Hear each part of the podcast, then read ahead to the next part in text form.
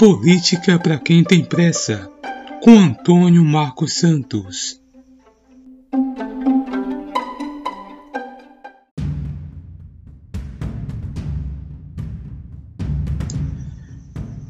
Estamos a cerca de mil anos antes de Cristo, atual território do Oriente Médio.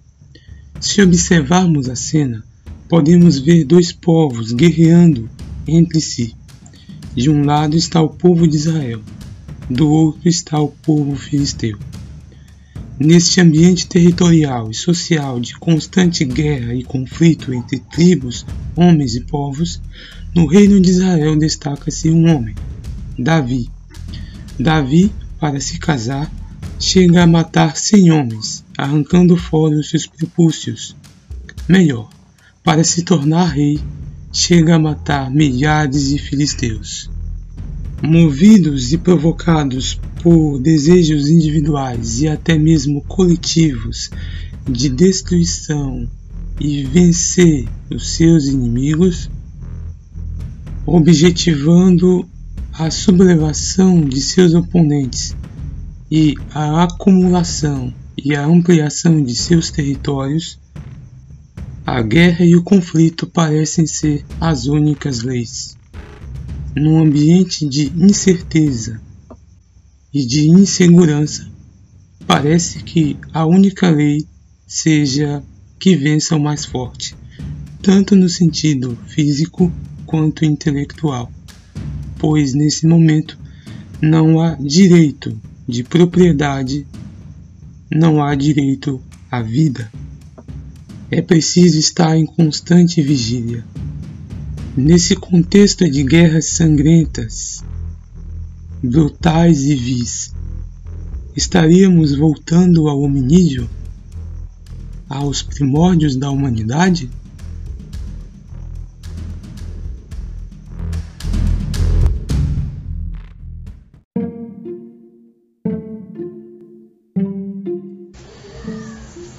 Olá, seja muito bem-vindo ao podcast Política para quem tem pressa. Tenha um bom dia, uma boa tarde, uma boa noite. E já iniciamos o nosso podcast em seu primeiro episódio com uma série. Olha só que legal. Nos nossos três primeiros episódios, iremos abordar uma série denominada Os Contratualistas.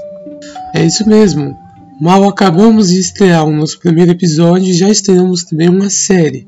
Ou seja, hoje abordaremos Thomas Hobbes. No nosso segundo episódio, ou no próximo, abordaremos é, Luke. E no terceiro, final dessa série clássica dos filósofos denominados contatualistas, abordaremos Jean-Jacques Rousseau. Nestes três episódios da série Os Contratualistas, iremos debater um pouco e definir, trabalhar sobre uh, os conceitos fundamentais, as ideias, as teorias, as principais obras, a vida uh, desses três filósofos clássicos da filosofia política e precursores, uh, perdão, ou fundadores é, do contratualismo, mas também iremos trabalhar acerca da diferenciação. Isso é muito importante. Por exemplo, hoje iremos falar sobre Thomas Hobbes, é, o seu conceito de Estado, estado de natureza e contrato social. No próximo episódio iremos abordar Luke, como dito, e também iremos, em um breve momento, fazer essa diferenciação entre Hobbes e Luke. Assim também será no terceiro, uma diferenciação entre Luke e Rousseau e, consequentemente, Hobbes e Rousseau. Então, tenho certeza que você vai gostar muito, irá crescer muito em conhecimento filosófico político.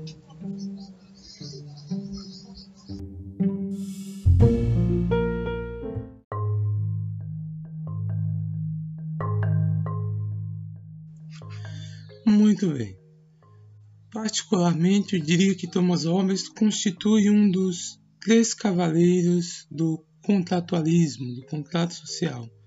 ou seja, junto com John Locke, é, Jean-Jacques Rousseau, Thomas Hobbes é um dos pioneiros ao tratar e desenvolver essa ideia. Portanto, para iniciarmos, é necessário entender quem é Thomas Hobbes e o contexto tanto de, da escrita da obra, da sua principal obra, o Leviatã, tanto também o contexto de sua vida, claro. O filósofo inglês Thomas Hobbes viveu entre 1588 a 1679. De família nobre, recebeu tanto apoio quanto influência e condições para expandir é, o seu conhecimento e a sua cultura de mundo. Por sua vez, a sua principal obra, onde contém as suas principais e mais famosas ideias, é claro, o livro Leviatã, foi escrito no ano de 1651. Então, é necessário fazer este balanço histórico, este contexto, esta contextualização histórica. Estamos, portanto, na modernidade. É, um pouco além do início da modernidade, onde já temos nesse momento estado, é, tanto estados nacionais em formação quanto estados nacionais já consolidados, como é, a exemplo países europeus, como a própria Inglaterra, França, é, Portugal, claro, Espanha, etc., e entre outros estados que nesse período já, vigor, já vigorava uh, o sistema e regime político é, absolutista monárquico. Nas monarquias absolutistas, é, a autoridade, né, o poder era exclusivo do monarca. Ele detinha a autoridade e o poder supremo do Estado, em nome do soberano o poder era exercido por diversos membros do governo, finanças, leis, justiça, exército, etc. Um exemplo muito marcante nas aulas de história que você pode lembrar é o caso do rei Luís XIV, que assumiu o trono na França em 1651 e governou até 1715. Por muitos ele é considerado como um, um dos melhores exemplos para representar essa monarquia absolutista. É ele quem é o autor da, da famosa frase O Estado sou eu, l'état c'est moi, que quer dizer que ele era o sol e que dele irradiava toda a luz de seu país. Um símbolo. Agora, mais especificamente no contexto territorial de Hobbes, ou seja, na Inglaterra, nós podemos lembrar é, da Revolução Gloriosa, que foi um, movimento né, que se estendeu de 1642, Hobbes ainda estava vivo, até 1689. Ou seja, nesse período é que Hobbes escreve o livro. Então devemos considerar também o contexto não só europeu como geral, como é o que eu disse, mas também o contexto, vamos dizer, local, inglês.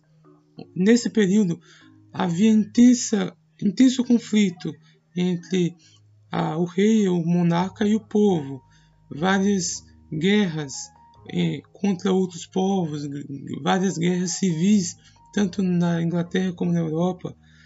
E nós temos também, claro, como eu disse, a Revolução Gloriosa, que vai se desencadear eh, em 1689, com a chegada da monarquia é, esclarecida ou o despotismo esclarecido que queríamos tratar a posterior. Então é nesse contexto é, europeu, é nesse contexto inglês que Thomas Hobbes vai romper com o pensamento é, que vigorava até então. Portanto, como eu disse no início, é a partir do século XVII que Thomas Hobbes rompe com a teoria sobre o Estado e a, a relação entre soberano e cidadãos, é, Então, é a partir desse século que ele rompe com um pensamento vigente é, sobre o estado anterior. E é aí que entramos, neste momento, em Aristóteles.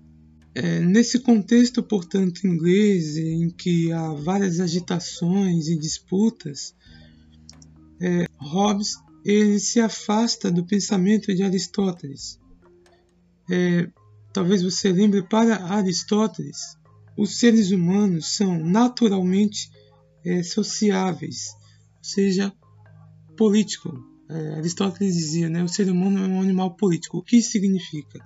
Significa que, por natureza, o homem ele é apto, apto no sentido de que ele nasceu para viver em sociedade. Ele já nasceu político no sentido de convivência é, harmônica e pacífica de diálogo com o outro, com os outros indivíduos. É, fazendo uma breve recapitulação sobre Aristóteles e, e Platão, é, nesse momento, pois eram, pois eram até então o pensamento vigente é, que predominava acerca do Estado. Então Aristóteles dizia que o homem era um animal político em sua obra muito famosa, a Política, em sua obra Política. Portanto, ele vai comparar os humanos às abelhas, às formigas ou outros animais que, que, que vivem juntos. Assim, portanto, os humanos, que naturalmente vivendo juntos, compartilhariam é, é, em si, com, consigo, em comunidade, a vida por meio da linguagem. No caso né, de Aristóteles. E aí ele vai defender né, vários modos de uh, governos, monarquia, aristocracia, república. Na monarquia temos a tirania, na aristocracia a oligarquia, na república a demagogia, trata também sobre as esferas privada, pública e econômica da comunidade ou sociedade humana. Por outro lado, junto com Aristóteles, temos Platão, que também era um pensamento que vigorava anterior ao surgimento destes pensadores do contratualismo. Platão, portanto, em sua obra mais famosa, A República, trata sobre o governo dos filósofos. É, Aristóteles tratava sobre o bem comum. Platão, por sua vez, já trata sobre o governo dos filósofos, em que ele vai dizer que somente os melhores ou os mais capacitados é, homens né, é quem deveriam governar a, a cidade. E essa pessoa mais bem preparada para governar é, portanto, segundo Platão, o filósofo, uma vez que, por meio da razão, ele é, e da contemplação, né, lembrando, ele é mais capaz, vamos dizer assim, de exercer a ideia de justiça e governo. É nesse momento que ele vai falar sobre a cidade perfeita, governada pelos sábios, principalmente filósofos de caráter racional, e aí ele divide em classes, né? Porque depois, depois ele vai falar sobre é, outra classe de pessoas que possuem caráter irracional, que seriam os corajosos, responsáveis pela proteção e segurança. E depois o povo de caráter concupiscível ou ambicioso. Portanto, o objetivo, segundo Platão, desta cidade era a felicidade. Portanto, eu é, Saliento que até então predominava no pensamento sobre política, Estado, sociedade, o pensamento é, grego, político grego. Então é nesse século, século XVII, que Hobbes, assim como os demais é, contratualistas, é, Luke e Rousseau, que vão quebrar com esse paradigma e vão tratar a partir desse momento sobre as ideias e teorias contratualistas e é, de estado de natureza que veremos a partir de agora, especificamente.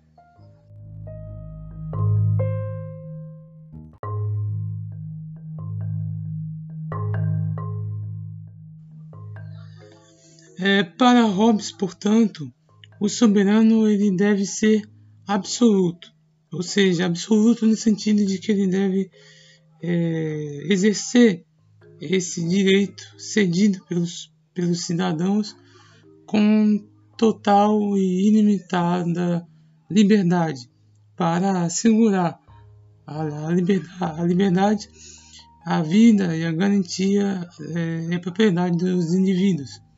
Uma vez que os indivíduos é, cederam ao Estado, ao soberano, é, transpuseram, ou seja, transportaram é, os seus direitos, a sua liberdade, sua garantia ao soberano, não se deve, portanto, dizer que é, o monarca, né, o representante, cometeu abuso de poder, pois não há abuso de poder quando é, esse poder é ilimitado, quando não há limite. Mas é necessário fazer uma coisa, é, um, um, perdão, é necessário desfazer um mal entendido. É, Hobbes ele não defende o absolutismo uh, total e restrito a uma pessoa.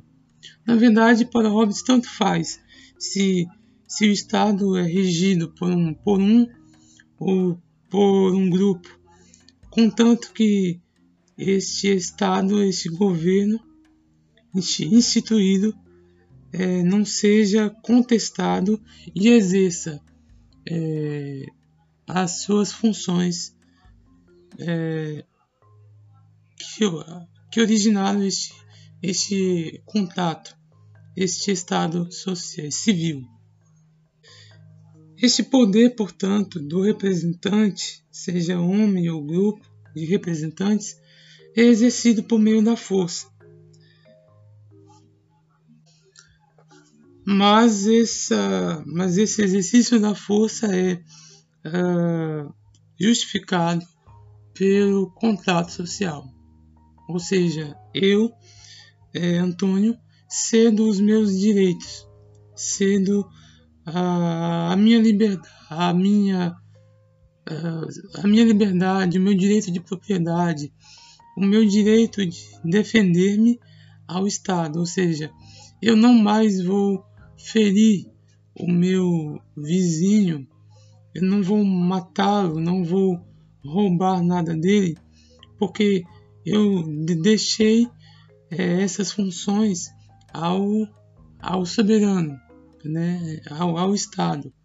É o Estado agora que, no meu lugar, vai fazer, é, em, em outras palavras, justiça. Vai regulamentar é, a convivência e a harmonia e manter a harmonia social. Portanto, é central nas ideias de Hobbes a questão, claro, do homem e do Estado. É, pegando a, fam a, famosa frase é, dita por, é, difundida por Sócrates, conhece-te a ti mesmo, é, parece que Hobbes ele propõe isso. Ao tratar do estado uh, de natureza e do próprio contrato social, Hobbes é, ele vai dizer: Olha, homem, conhece-te a ti mesmo, conhece-te o teu estado de natureza e conhece-te o teu estado atual, teu estado civil, teu estado civil, o teu estado uh, de contrato social. E é interessante pensar isso.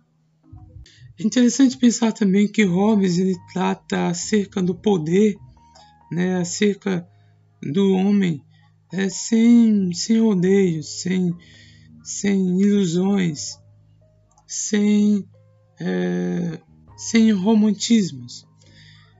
Ele vai no ponto central, claro, do homem e do Estado.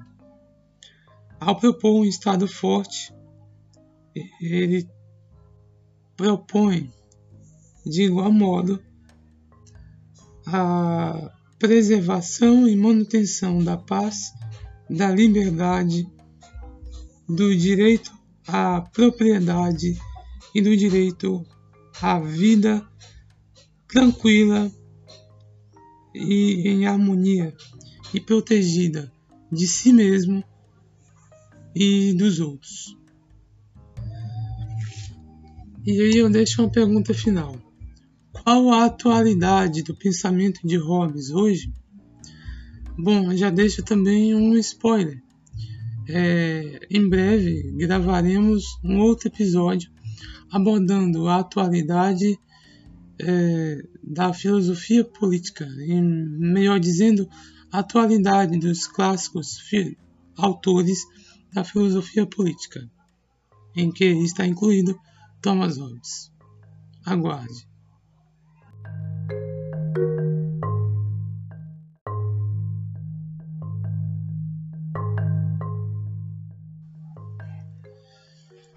Abre aspas. Diz-se que um Estado foi instituído quando uma multidão de homens concordam e pactuam, cada um com cada um dos outros, que a qualquer homem ou assembleia de homens a quem seja atribuído pela maioria o direito de representar a pessoa de todos eles, ou seja, de ser seu representante, todos sem exceção, tanto os que votaram a favor dele como os que votaram contra ele, deverão autorizar todos os atos e decisões desse homem ou assembleia de homens, tal como se fossem seus próprios atos e decisões, a fim de viverem em paz uns com os outros e serem protegidos dos restantes homens. É desta instituição do Estado que derivam todos os direitos e faculdades daquele ou daqueles a quem o poder soberano é conferido mediante o consentimento do povo reunido. O Leviatã, capítulo 18, Thomas Hobbes. Uh, o homem nesse estado, portanto, em outras palavras, num estado de completa liberdade, total liberdade, total igualdade, em que uh, leva e contribui para a guerra entre todos, é, total, uh, total interesses coletivos individuais acima dos outros, né, na, com, a, com a necessidade muitas vezes de ferir né, e causar mal ao outro para defender-se a si, a si mesmo e a sua própria vida. O homem é assim, interpretando Hobbes, uma ameaça a si mesmo. Então, como deter essa total uh, liberdade? Uh, como deter essa total ameaça? Como o homem pode deixar de ser uma ameaça para si mesmo? é através do contrato social. Para fugir, portanto, dessa guerra de todos contra todos, ah, desse convívio entre humanos ah, forçado e não agradável a ambas as partes, é necessário adentrar-se no contrato social. Necessário a estabilidade da própria ordem e a manutenção de sua própria ordem, bem como da vida e das liberdades do homem. Portanto, se pensarmos é, nesse contrato social que surge o Estado para os contratualistas, para Hobbes, claro. Em outras palavras, para Hobbes, o contrato social é a renúncia da liberdade e igualdade. Não, perdão. Para Hobbes, o contato social é a renúncia total da liberdade, em que os homens é, espontaneamente é, fazem ao Estado, ao soberano. Uh, em outras palavras, seria uma transferência uh, do poder é, nós para o Estado, para o soberano. É, todos nós é, renunciamos espontaneamente e abdicamos de nossa vontade em favor de um homem ou de uma assembleia de homens, como foi a citação que eu disse no início, anteriormente. E é aí que Hobbes é, propõe nesse contrato social interessante pensar que é, se o homem naturalmente não é sociável, então é, esse contato social, esse contato social seria um, um algo criado, seria um artifício para a superação do medo, é, do desejo é, de, da superação é, do medo e do desejo acima da liberdade do outro. Ou seja, esse, esse, esse o, o contato social seria, portanto, um modo de levar paz aos indivíduos por meio de uma autoridade política, resultado uh, de uma cessão de direitos em favor de um determinado representante, que no caso, na época, seria o soberano.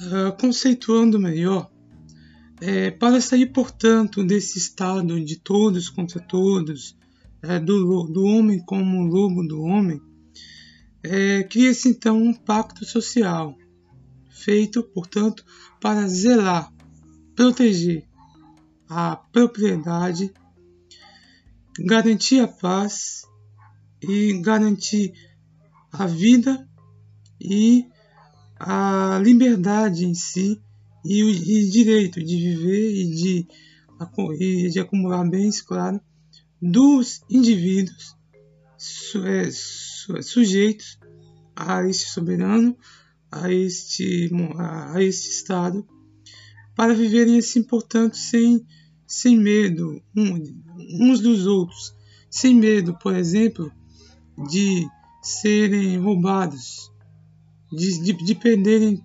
propriedade, de, é, de serem assassinados. É através, portanto, da instituição desse pacto, das leis, né? ou seja, é, no estado de natureza, o, o, direito natural, a total liberdade. No contato social, surge aí, portanto, é, o direito positivo, que seria o direito legal, o direito instituído pelo Estado. E é esse direito positivo, esse direito instituído pelas leis no Estado, no contato social, que visa a garantia desses é, direitos é, à vida, à propriedade, à liberdade.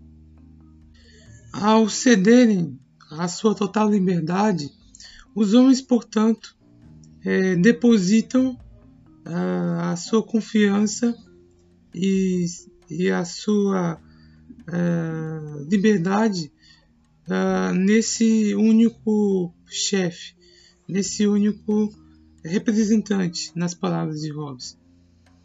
Ou seja, é para garantir segurança de todos.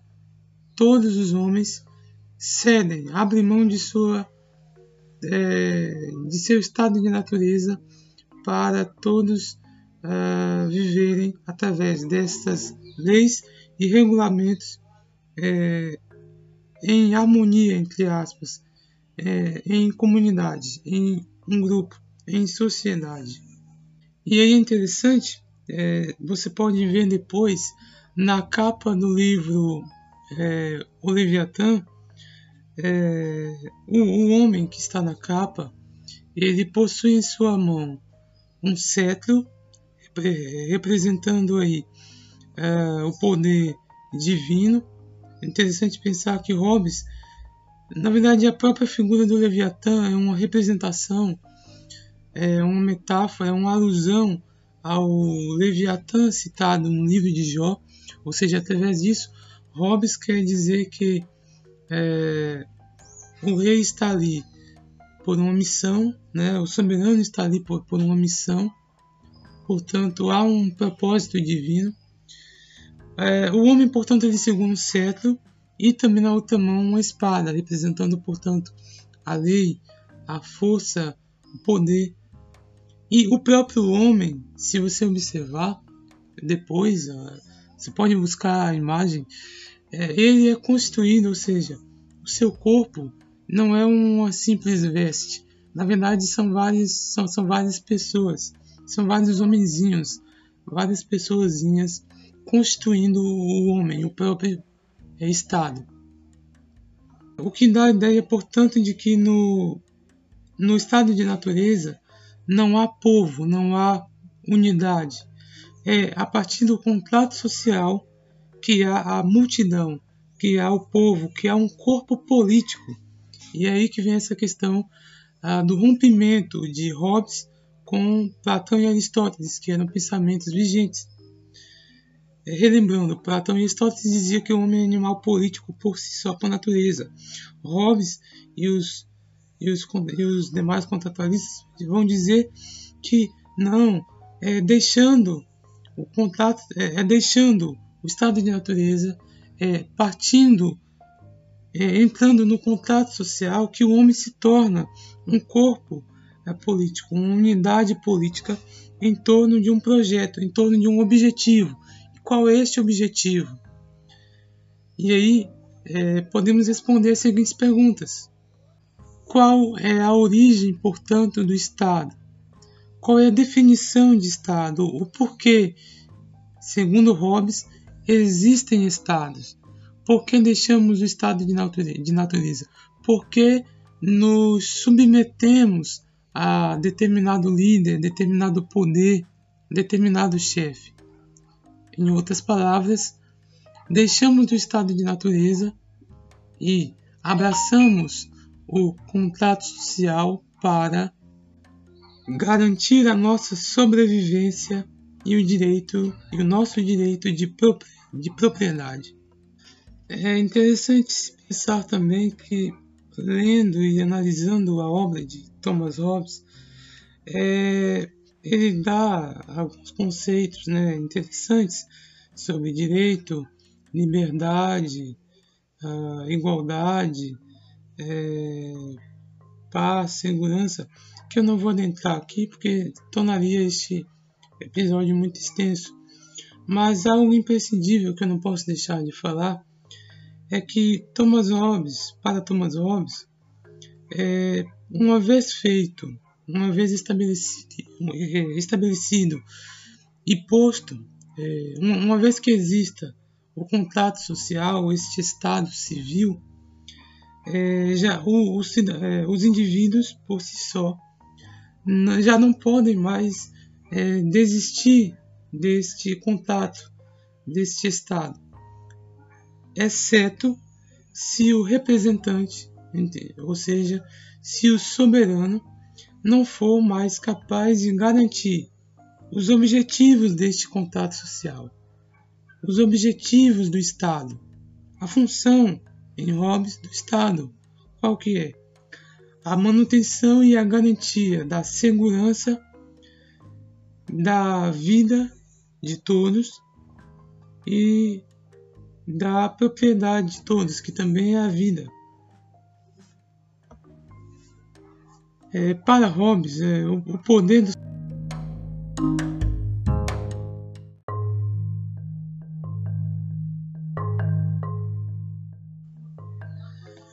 É, para Hobbes, portanto, o soberano ele deve ser absoluto, ou seja, absoluto no sentido de que ele deve é, exercer esse direito cedido pelos, pelos cidadãos com total e ilimitada liberdade para assegurar a, liberdade, a liberdade, a vida e a garantia é, a propriedade dos indivíduos. Uma vez que os indivíduos é, cederam ao Estado, ao soberano, é, transpuseram, ou seja, transportaram é, os seus direitos, a sua liberdade, sua garantia ao soberano, não se deve, portanto, dizer que é, o monarca, né, o representante, cometeu abuso de poder, pois não há abuso de poder quando é, esse poder é ilimitado, quando não há limite. Mas é necessário fazer uma coisa, é, um, um, perdão, é necessário desfazer um mal entendido. É, Hobbes, ele não defende o absolutismo ah, total e restrito a uma pessoa. Na verdade, para Hobbes, tanto faz se, se o Estado é regido por um, por um ou por um grupo, contanto que este Estado, este governo instituído, é, não seja contestado e exerça é, as suas funções é, que, que originaram este, este contato, este estado social, civil. Este poder, portanto, do representante, seja homem ou grupo de representantes, é exercido por meio da força. Mas, essa, mas esse exercício da força é uh, justificado pelo contrato social. Ou seja, eu, é, Antônio, cedo os meus direitos, cedo a, a minha liberdade, a minha, a, a minha liberdade, o meu direito de propriedade, o meu direito de defender-me ao Estado. Ou seja, eu não mais vou ferir o meu vizinho, eu não vou matá-lo, não vou roubar nada dele, porque eu deixei é, essas funções ao, ao soberano, né, ao, ao Estado. É o Estado agora que, no meu lugar, vai fazer, é, em, em outras palavras, justiça. Vai regulamentar é, a convivência e a harmonia e manter a harmonia social. Portanto, é central nas ideias de Hobbes a questão, claro, do homem e do Estado. É, pegando a, fam a, famosa frase é, dita por é, difundida por Sócrates, conhece-te a ti mesmo, é, parece que Hobbes ele propõe isso.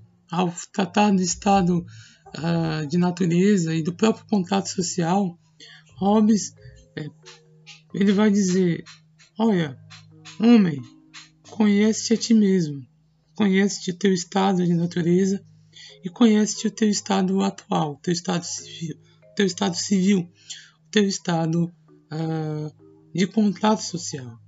E é interessante pensar isso.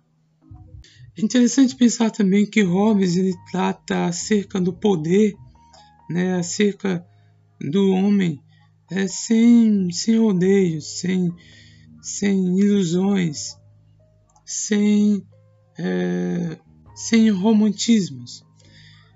Ele vai no ponto central, claro, do homem e do Estado. Ao propor um Estado forte, ele propõe, de igual modo, a preservação e manutenção da paz, da liberdade, do direito à propriedade e do direito à vida tranquila e em harmonia e protegida de si mesmo e dos outros. E aí eu deixo uma pergunta final. Qual a atualidade do pensamento de Hobbes hoje? Bom, já deixo também um spoiler. É, em breve gravaremos um outro episódio abordando a atualidade é, da filosofia política, em, melhor dizendo, a atualidade dos clássicos autores da filosofia política, em que está incluído Thomas Hobbes. Aguarde.